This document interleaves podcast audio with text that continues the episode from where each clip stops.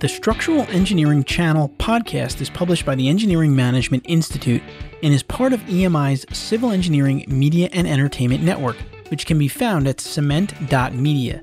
That's cement, C E M E N T dot media.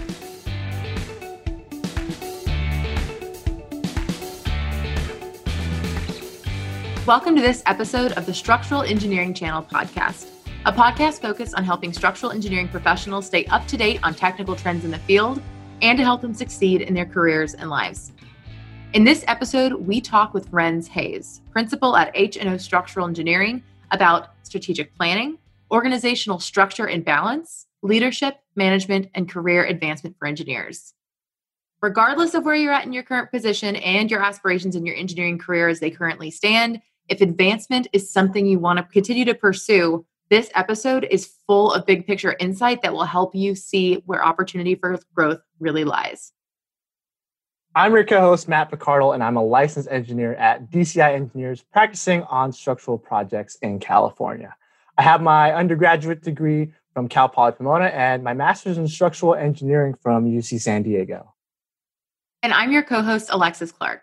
I work in Hilti's North American headquarters as the product manager of our chemical anchoring portfolio in the US and Canada.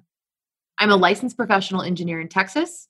I received my bachelor's in civil engineering from UT Austin, and I'm currently pursuing my MBA at Auburn. Before Matt introduces our guests, I wanted to share some breaking news with you. EMI is excited to announce the launch of their newest podcast on the Civil Engineering Media and Entertainment Network, This Week in Civil Engineering, also known as TWICE. Twice is a 10 to 15 minute weekly audio and video podcast hosted by practicing civil, structural, and geotechnical engineers, bringing listeners the latest industry news. We recognize that none of us have the time to read up on all of the news we'd like to anymore, and soon we won't have to thanks to Twice. You can learn more about the show and subscribe when it launches in mid September at www.twice.news. That's T W I C E dot news. Now I'd like to introduce our guest for this episode.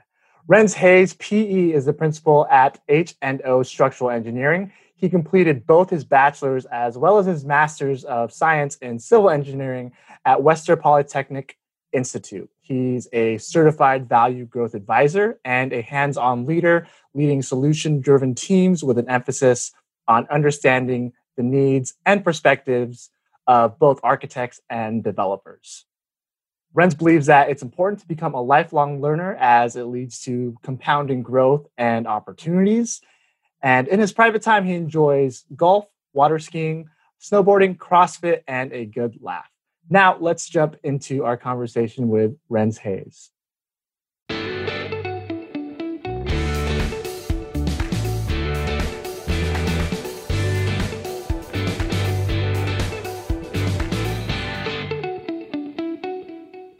Rens, welcome to the Structural Engineering Channel podcast. Thanks for having me.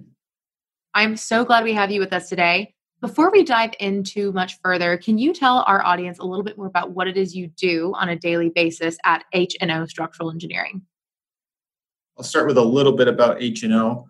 Uh, we're a structural engineering firm based out of Boston, Massachusetts, and we're focused primarily on mid and high rise building structures. As a principal at the firm, I was co founder with Jeremiah O'Neill. My primary day to day roles are in honestly HR functions, business development, uh, marketing, and then I handle a lot of the new leads. So I'm doing all of the uh, proposals at this current state. Uh, most of those functions, as we scale, will be roles that we'll be hiring for over the next several years.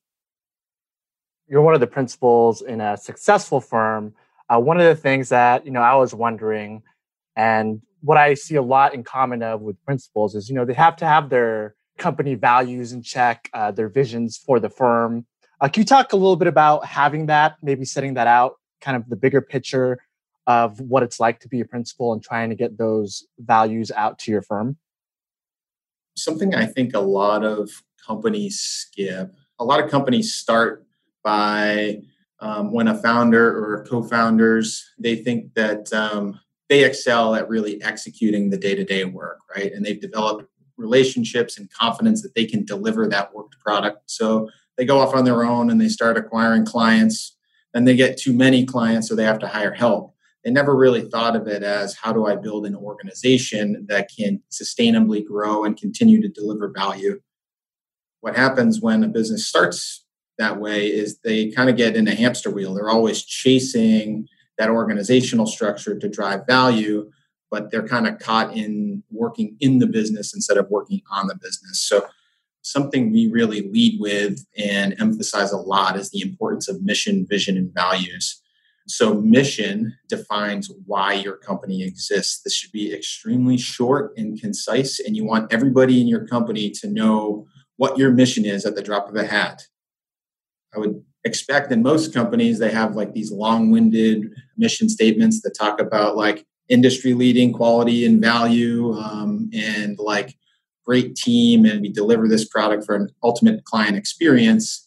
But if you asked even just the top 10 leaders of the company, none of them could recite or write down what the mission statement actually is. So it's really just lip service on the wall. It doesn't really impact how the organization runs. So coming back to mission, it defines your why does your company exist. So at H&O, our company is our mission is a better experience. And we mean that with respect to our team and for our clients. And then our vision, a vision paints the picture of where your company is going. A super important piece of that is that you write your vision in the present tense. So you're painting a picture of your company in five years, and it's an internal document. It can be extremely long. You want to define the type of work, who you're working with, where your revenue is coming from. But writing it in the present tense, what you're doing as a team is you're collectively agreeing to start acting like that company you will become in five years because the importance you want to develop the expectations and the behaviors of that company you're going to be. That's the only way to get there. The core values, what those do is those guide culture and decision making. You only want three to five values because you want them to be, again, short, concise, such that everyone on your team remembers them. But those really drive that decision making and build culture. So when you think about leading an organization, if you haven't defined why your company exists, where you're going or core values to make decisions on how can you motivate your team and how can you expect them to all make decisions and kind of be rowing the boat in the same direction if you don't haven't if you haven't clearly laid that out? Owners and leadership will make inconsistent decisions if they don't have clarity on those things. It's really hard to keep all of that top of mind if it's not something you've vetted and make sure is really critical to your organization. Now, I really like that point about you know having that clear mission and the core values because you know that is what the company is. I think a lot of probably like middle engineers, like you were saying, you know, they can get their clients, but then they end up working just getting the stuff out, just getting the stuff out, just getting the stuff out.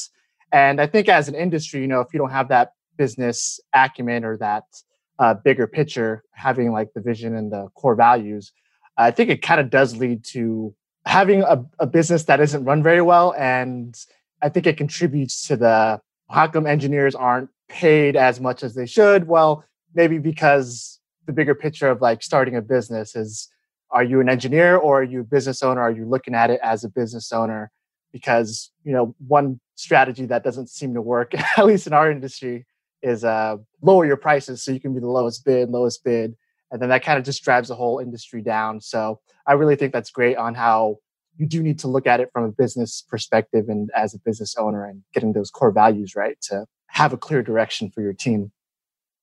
We look at like planning and leadership as like it's one of the in our perspective one of the eight core functions of a business. You need to develop a competency in all eight areas.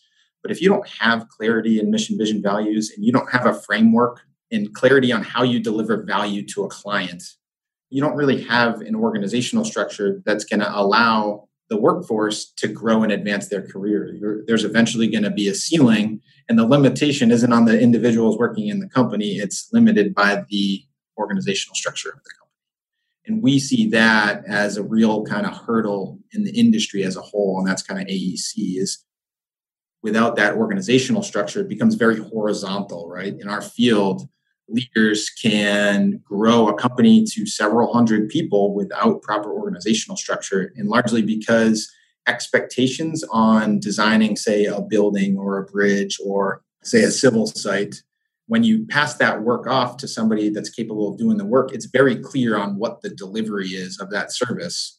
So you can grow to several hundred people with really a lack of clarity through an entire organization.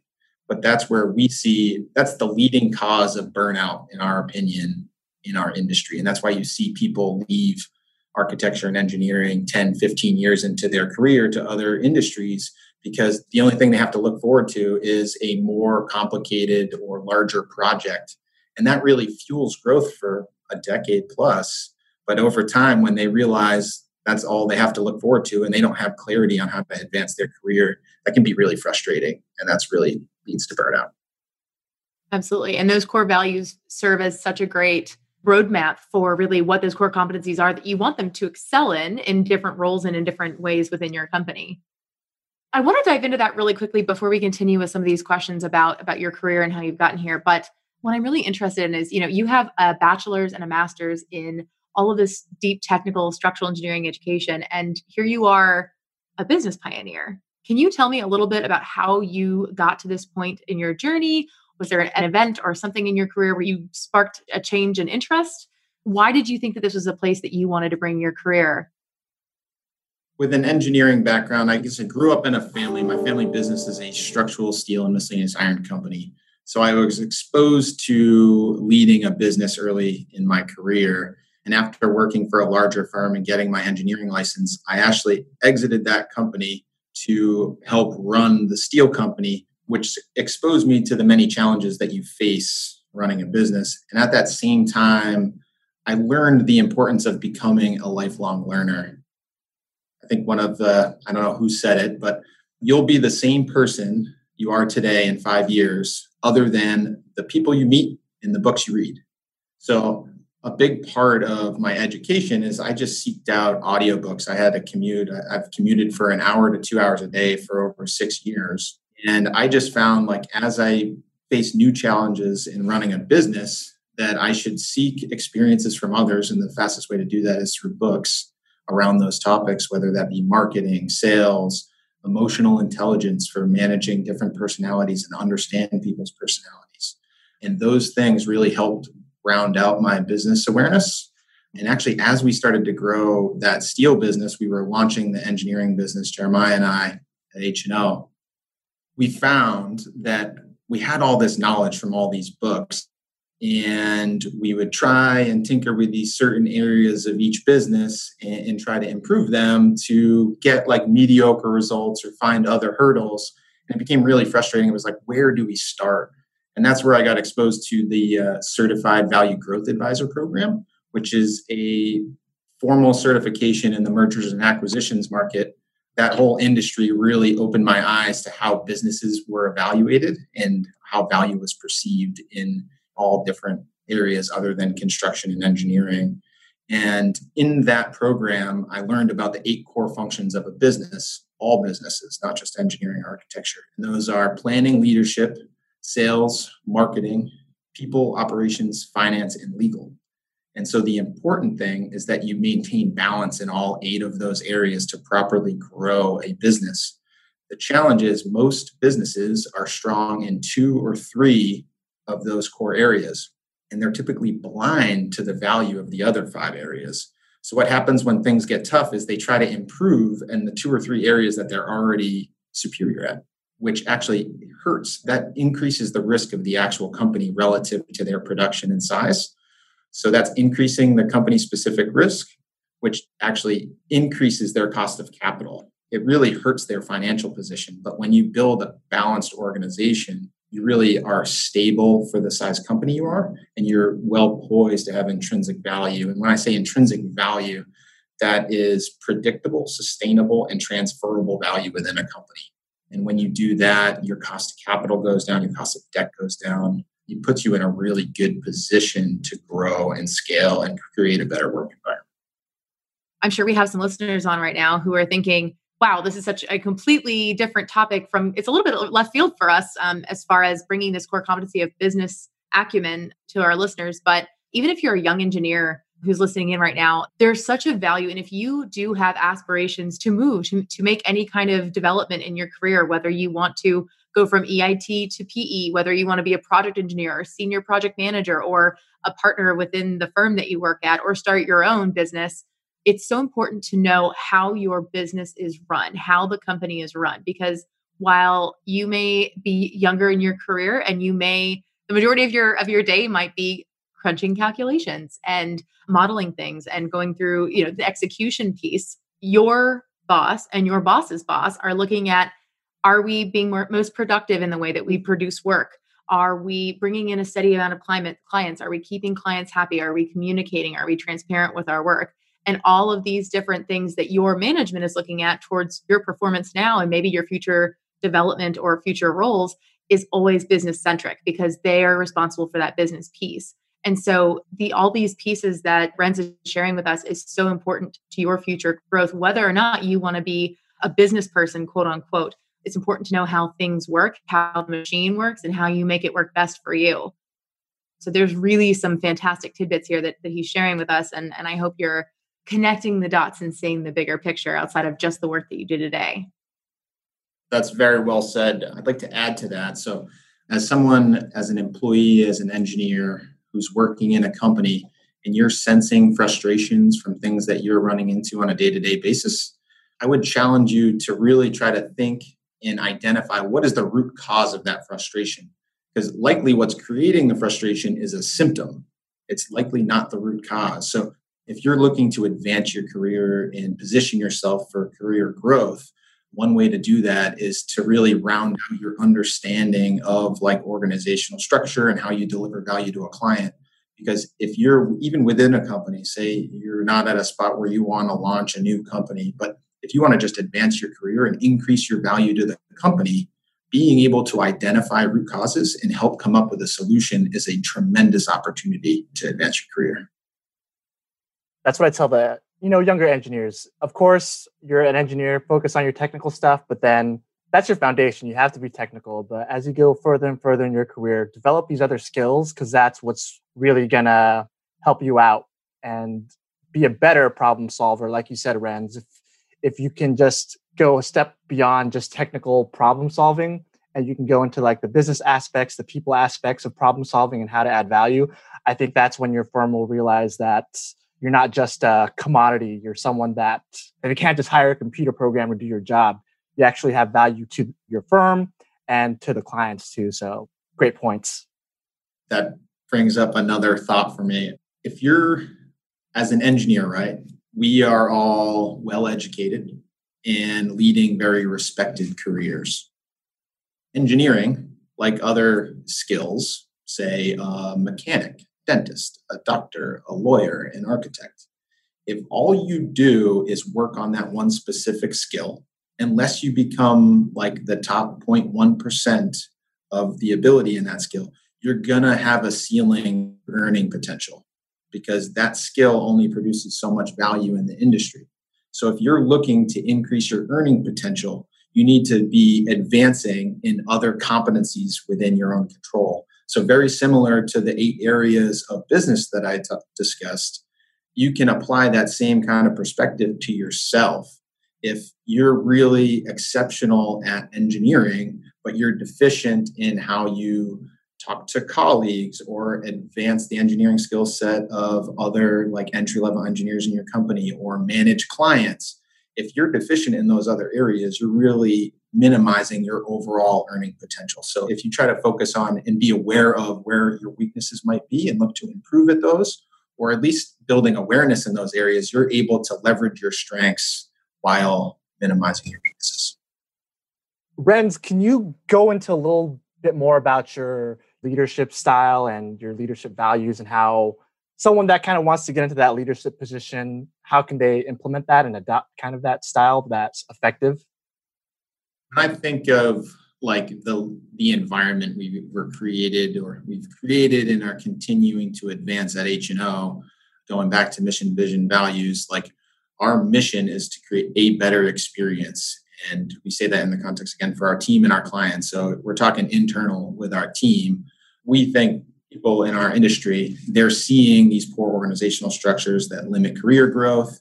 They lack design processes. So it's kind of a trial by fire, right? You learn how to design a building or a bridge by just working under somebody else and kind of picking up and asking questions.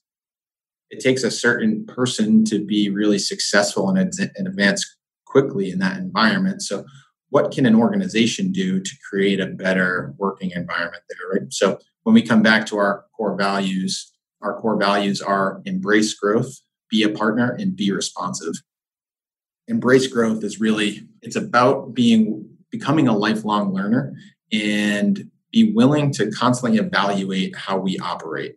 Never can an answer be that's how we've always done it. That's the best way right? Like you really got to vet your process. And when you create an environment where everyone's trying to grow and it's a learning environment i'm going to be a little sidetracked but we think a really toxic environment is one where people are afraid to make mistakes mistakes are really an opportunity for an entire organization to improve. So if you have an environment where somebody makes a mistake and you really scold that individual for making that mistake, when if they haven't been trained in what competencies or skill set and there's not a design process to follow for that person to avoid that mistake, is it really the individual's mistake or is it the organization's mistake? But uh, not all leaders, and I would say most leaders, are unaware of the deficiencies in their organization that led to that employee mistake or a mistake on that project.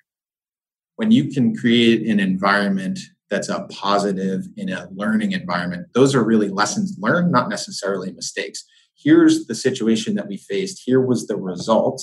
Here's how we overcame that. Here's what I think we should do to improve our organization and our design process.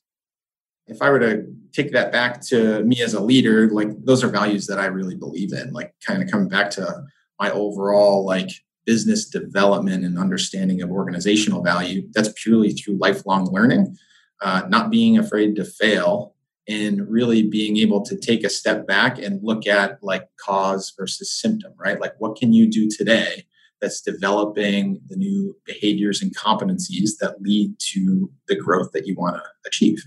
And so you take that individually and you put that into an organization, and that's really the culture we're looking that's fantastic. Uh, quick sidebar to any of our listeners who are still in college and maybe haven't gone for that first full time employment yet. When you're looking at different companies, Rens is telling you as a leader that his personal values make up those core values that are written on their wall or on their website. So when you're doing research on different companies, I would encourage you to really take a hard look at that mission and vision statement and see if it aligns with what you want out of your career. And if those core values tend to align with your personal values, it means you might be looking at a good fit from a, an employment standpoint. So just something to think about.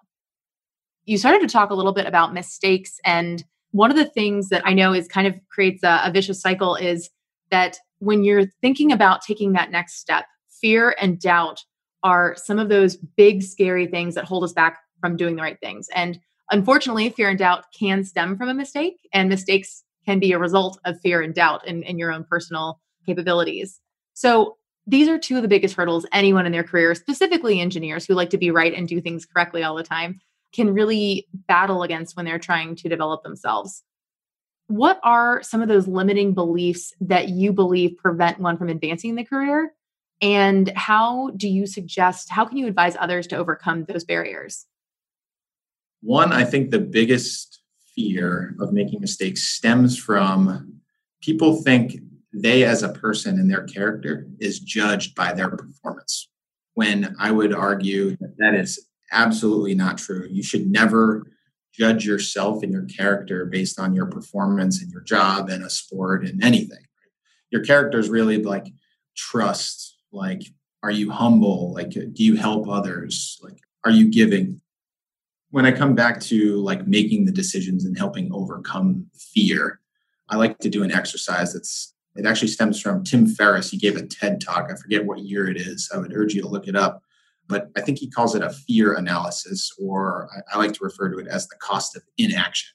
So if you have a, a fear of what might happen because you try something, list the 10 worst case scenarios if you were to go for it what 10 things can you do today that would help prevent those things from occurring? And then, if those worst case things actually do happen, how do you solve them once they do happen? What's the cost? once you've gone through that exercise, like even for someone that's like concerned with that fear, you're going to have a pretty good sense of what you're going to run into. Now, in a parallel exercise, you want to do what's the cost of inaction? If I don't develop this competency and try to push myself in my career, I'm going to stay in the exact position I am today till the end of time. And how is that going to impact my life? What's the cost of inaction? what you'll find is the cost of inaction is often greater than the cost of action. That same kind of thing, not to go into personal financing or investing, like that's the same kind of mentality when it comes to putting money in this, like in the stock market, right? To generate real wealth, you want to be an owner of public companies, real estate, and private companies, right? So the stock market is a, is a way that we can all do that. And investing in a company, even though it can be volatile at times in the long haul, over time, 10, 30 year period, you see that money compounds over time. Even just on the S&P 500, it returns 10%. So your cost of capital is a compounding 10% growth. But if you're afraid to, of the volatility in the stock market, you hold on to that money, your money's not growing at 10% compounding per year. It's actually losing money every year because the value of the dollar has has uh, decreased over time. So that kind of same mentality, it's like you really want to again evaluate what's the cost of inaction, and always uh, understand the worst case scenario and how do you overcome it, if, and with the cost of action. It's always one of those things that it's. I think it's definitely a great life skill because there's a lot of times, especially for younger engineers, maybe they're asked to go speak in front of their office or something and go give a lunch and learn that's pretty scary for newer engineers. But again, kind of going back to that exercise that you just did, like what's the cost of not doing this? Well, you're going to stay the same. But if you do do it, maybe you might get, you'll help out your office, you'll stand out in your firm a little bit more, and you'll get more comfortable speaking in front of other people. The cost of not doing that, you're just going to stay the same and it's not going to help your career in any way. So I think that's a great exercise. And kind of diving into that, you do take action. You know, anything worth it isn't going to be easy. There's going to be times when it's very difficult. Do you have any advice on how to get through those difficult times? I believe you mentioned, you know, going into the the power of purpose or why. Could you dive into a little bit more about that to show how people can use that to get over difficult times? I think for anyone, defining like what they actually want in life is super important. And that can be your why, right? Like uh, I want to say I heard this on a podcast. They're talking about like if you had all the money in the world, what would you do? And it's like, I would live on the beach in the Caribbean. It's like, well, if that's true, you don't need all the money in the world to actually go do that. So, what do you really want? And like, so when you go through that exercise of really defining your why, it creates a lot of clarity in what your goals are this year in five years and what your day to day actions are actually moving towards. And when you find your purpose, it really helps you overcome the challenging times, right? Like we all face adversity. The ones that stick through the adversity are the ones that have meaning beyond like their efforts to overcome all of those hurdles to meet their goal. If their goal at the end of the day, again, can be fear driven, right? It can be like they're attaining that goal because that's what's expected of them in an industry and that's what is valued and, and admired within an industry. So they want to achieve it that person, when the going gets tough, isn't as likely to push through to get that goal because it was really kind of a, a vanity driven goal. It wasn't actually what they wanted, it was what their colleagues or peers valued or what they perceived their peers valued. It might not necessarily be true. So think going through the exercise to define like what do you actually want and that this should be well beyond your career. It's like personal, family, friendships, spiritual, mental health, physical. You want to really have balance to your personal goals in life. And you want to make sure you're revisiting those and assessing those every year because then it, it reinforces your purpose and your why so that when the going does get tough, you really have a meaning and a reason to push through. I'm currently pursuing my MBA, and I recently just took uh, my organizational leadership ethics and change course. And one of the things that we had to do was identify personal values. And i know you keep coming back to value of the company and, and these this mission and vision but when you're looking at that power of purpose and you're really trying to focus on what is it that you want to be what's the legacy you want to leave behind? What is the purpose for your energy? Um, what are you trying to contribute?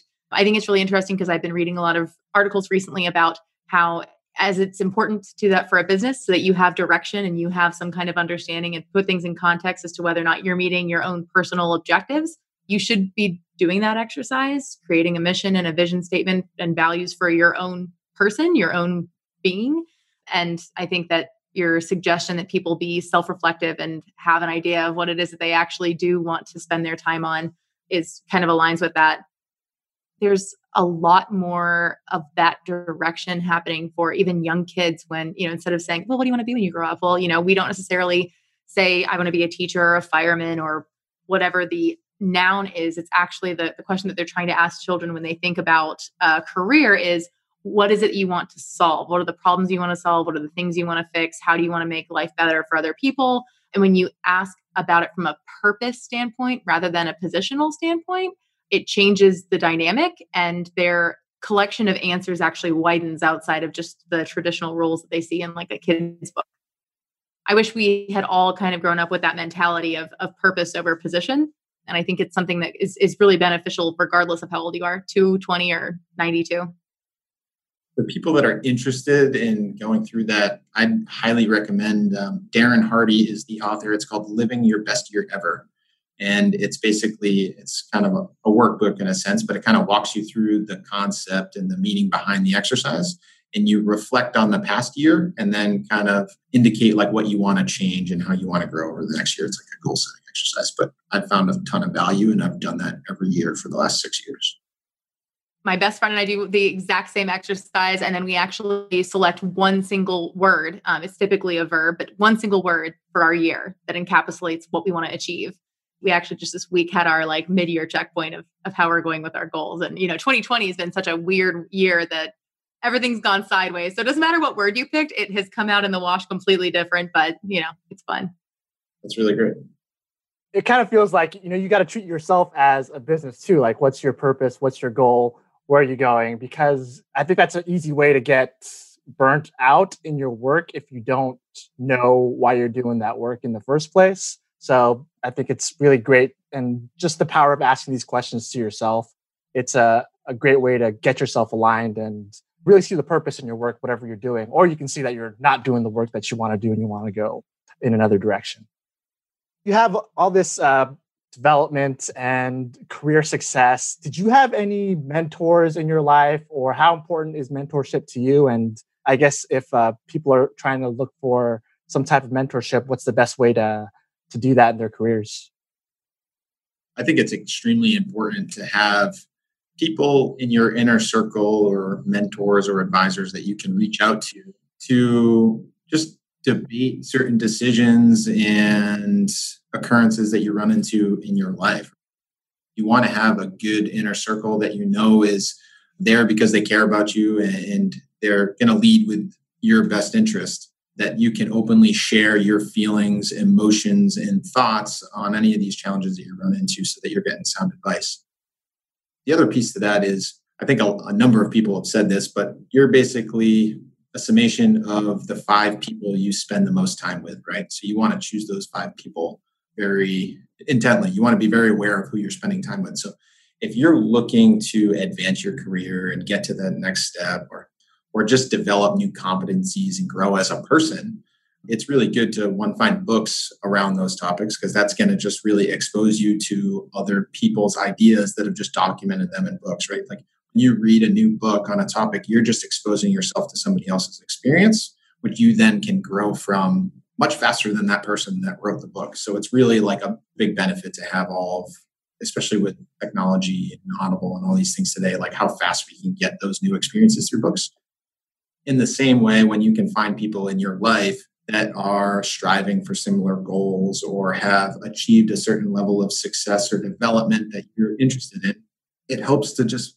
reach out to those people and try to build a relationship because then they can become your advocates and people to lean on that help guide you through those challenging times or just uh, times of opportunity. I always like to tell people, you know, go find a good group of professional organizations or or whatnot that have the right work ethic and kind of the values that you want to emulate because you're going to learn by osmosis and even with leadership the the more you're around these types of people that you want to be like it'll rub off on you and you'll kind of pick up on the habits on how to do that. Like I picked that up when we had like an open office on how to talk to clients. I just listened in on some of our managers talking to clients and I was like, oh, that's how you talk to clients. I didn't really ask, but then you kind of learn it just by observing. I'm really excited. We've kind of stepped this whole conversation really nicely. Um, you started off by talking a lot about some bigger topics around the, the business level, and we've kind of scaled it down to the individual and then the circle around the individual and, and how you can take ownership over your own career and then work with others and, and have mentors uh, to learn and grow. And I want to kind of come back full circle and bring it back to the overall work environment. So I know you have a really strong belief that every person deserves to work in a positive work environment and have those opportunities for advancement. And I think you've done a really great job of, of kind of talking to us about the advancement portion. But I'd like for us to close on what it is to build a positive work environment. I think that's such a fantastic concept. And I think it's something that a lot of younger engineers are demand maybe more than other um, more tenured engineers. But I think it is something that should be ubiquitous in, in any industry, not just engineering. Can you tell us a little bit about your opinion on a positive work environment and how you guys enable that at H&O?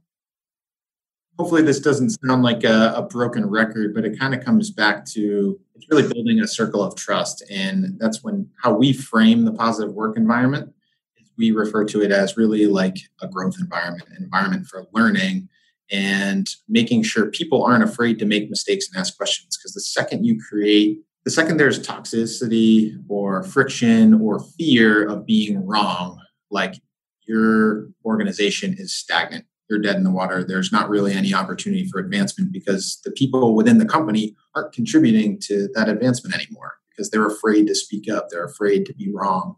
So when you can create an environment that's really about learning and growing and you frame mistakes as like just an opportunity and a new experience that helps that's something new that can help improve the organization that's creating a mindset, a collaborative work environment, a culture that's really focused on growth and strategy and improving.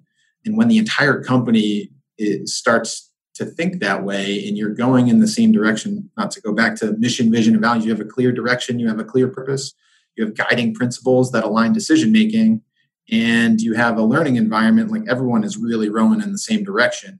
And when you have that kind of momentum within an organization, it's going to grow naturally because your clients are going to demand that it grows and your people are going to outgrow the current size of the organization which is going to force the organization to grow to give everyone more opportunities.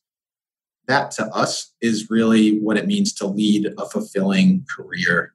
When you can create an organization that delivers such a good experience to your clients and such a good work experience for your team that allows them to grow that it just naturally pushes the organization that is so fulfilling to us and that's like what we're really excited about with the future h&o I love that. I think that's fantastic. And I think there's one word that that really is like the bedrock of so many of those elements of a positive work environment. And that that bedrock is trust. Because if you don't believe that your leadership trusts you to try new things, or if you don't trust that if you make a mistake that there aren't going to be, you know, that people are going to be understanding and and help you embrace that mistakes that you learn from it, then you really don't have the room to thrive in an organization my little tidbit for any of our listeners here is that if you find yourself distrusting of the freedom or the safety or the security of your team or, or your leader's direction that they give you maybe do some self-reflection and see you know where does that distrust lie? And that might help you understand you know where it is that you have room to grow and you have room to contribute directly to your organization and your team by building a better atmosphere of trust that allows this positive work environment to really take hold and, and root and grow Totally agree. And for people really looking to continue advancing their career, an important piece of trust is that I always think trust should be given, but then it's also like on the person that we're giving trust to, it's really important that your behavior and actions keep that trust, right? So, say there's a mistake, which is framed as a learning experience. That's okay when that mistake happens once, but you can't just write it off that this is a learning experience I made a mistake, it won't happen again. You need to make sure that you're holding yourself accountable and your team is holding each other accountable.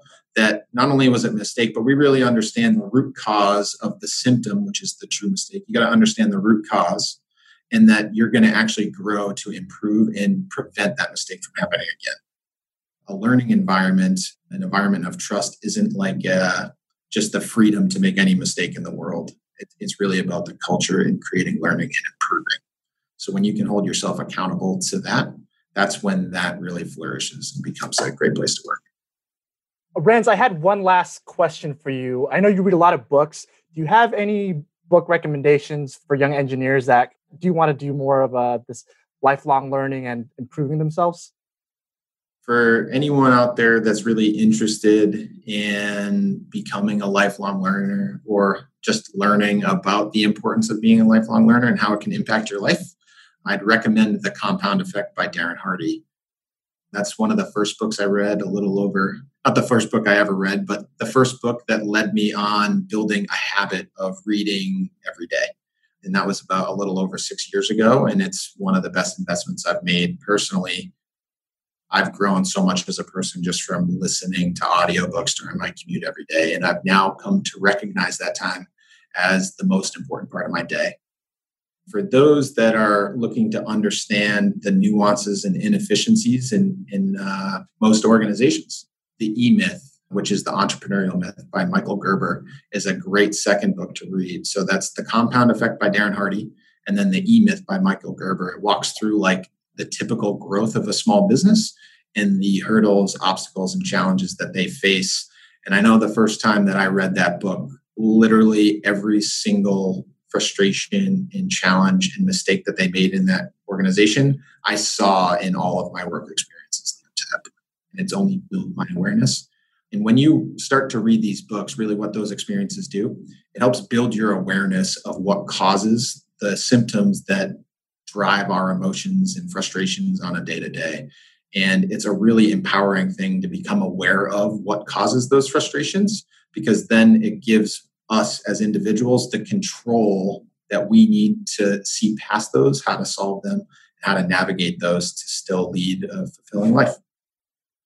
Rens, thank you so much for joining us today. I think this was a really big eye opener for some of our audience who may be less familiar with some of these more overarching topics to running an engineering business. I'm excited to connect our listeners with you. I know that you're extremely active on LinkedIn. Matt and I both are as well. So we've, we've got a good little team right here is that where our listeners should connect with you or are there other places where they can either follow uh, what you're doing or, or get connected please uh, connect with us on linkedin and then uh, if you're interested in checking out h&o structural engineering our website's at hayesoneill.com h-a-y-e-s-o-n-e-i-l-l.com we're always looking to grow our relationships with other engineers. So if you're at all interested in just hearing more about H&O or building a relationship, please reach out to us through our website or on LinkedIn. We'd be happy to get to know you.